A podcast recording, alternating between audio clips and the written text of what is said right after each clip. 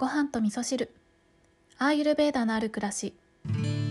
こんにちは、えー今日もお便りをご紹介しながらお話をしていきたいと思っております。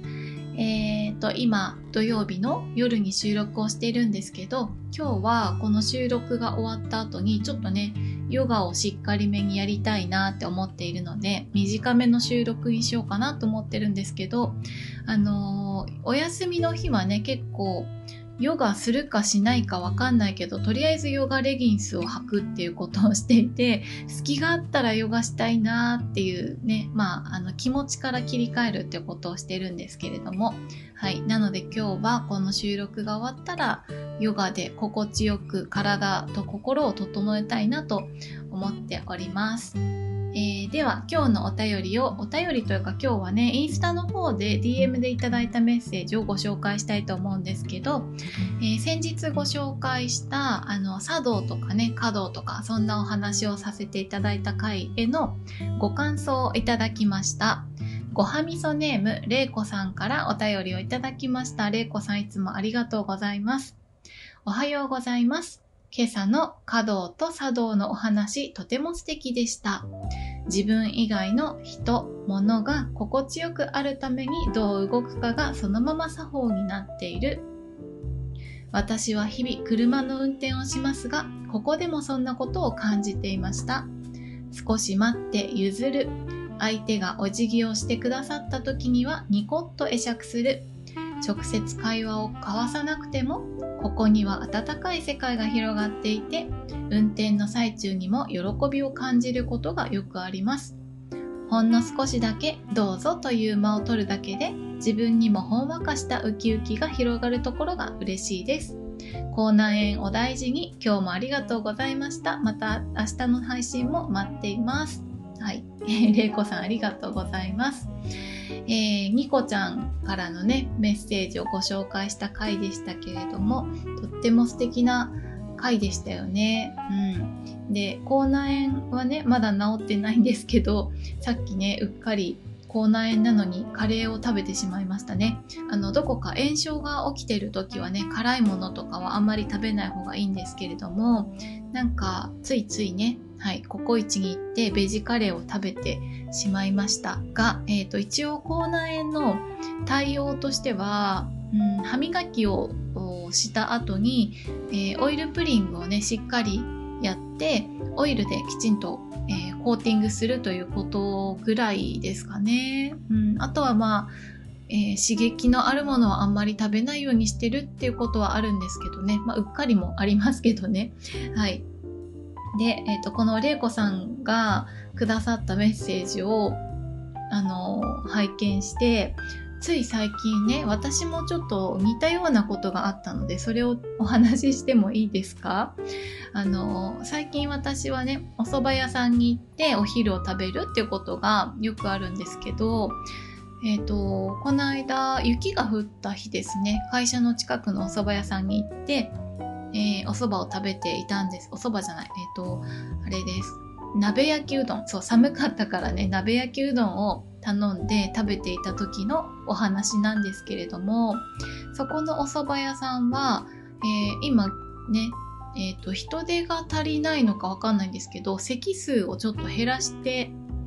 営業してるんですね。本当は2階と1階と両方席があるんですけど、2階はクローズして1階だけになっているんですね。で、もともと老舗のお蕎麦屋さんなので、ランチ時とかは結構お客さんが来るんですよね。だからあえて私は、えっ、と、ピークタイムを外していってはいるんですけれども、その日もね、まあ、あの全部の席に、えっ、と、例えば4人掛けの席に2人で相席してて、2席空いてるとか、そんな感じでポツポツ空いてはいるんですけど、一応でももう相席じゃないと座れないような状態だったんですよ。そう。で、私も、えー、私は相席じゃなかった最初相席で座ったんですけどその後奥の席が空いてで、えー、そこのお蕎麦屋さんはあんまり女子が来るとこじゃないんですよね。あのおじさまたちの集いの場になっているのであのねあんまりめったに来ない女子がそこにいたので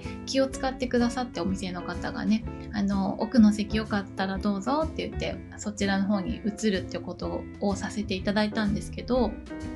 まあでもどの席も大体相席だったんですよだから1人とか2人とかだったら入店してきても座ることができる状態だったんですけど私がね鍋焼きうどんを食べ始めたタイミングぐらいで、えー、お蕎麦屋さんの扉がガラガラガラっと開きましたでお母さんが、えー、いらっしゃいませ何名様ですか?」って言うと 3, 3人です」って言うんですよね。でその瞬間にお店の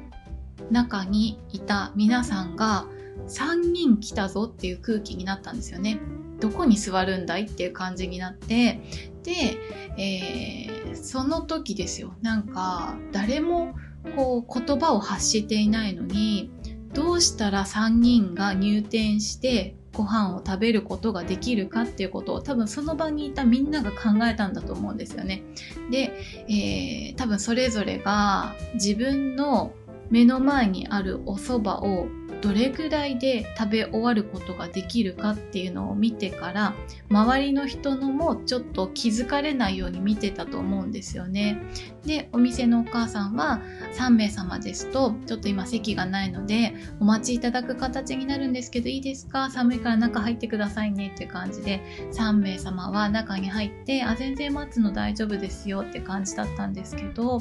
もうそこからですよねもうその世界が一つになったっていうのがねね。そう誰が出ればその3人が座れるのかっていうことをもう割と一瞬のうちにね私じゃないな俺じゃないなっていうねそういう感じが出てで、えー、俺かなっていう人がいたんですよね。割とこうつるっといけそうな40代ぐらいの男性の方がいらっしゃってで私の鍋焼きうどんはもう、まあ、出てきたばっかりだったし、えー、どう見ても早く食べれるね感じじゃなかったので私は早々に除外されたと思うんですけどでもそうそう君だよねっていうね40代ぐらいの男性が自分でも気がついて俺かなっていうねはい。あの声には全然出してないんですよ。でもそうか。俺がつるっといけばあの3人が入れるっていうことで、えー、そこからねお兄さん頑張って食べる、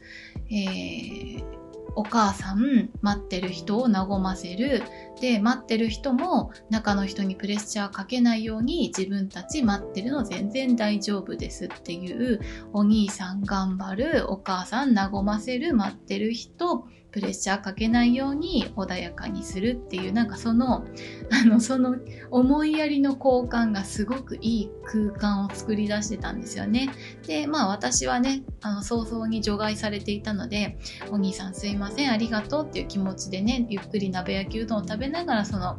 えー、心地よい空間を過ごす心地よい空間で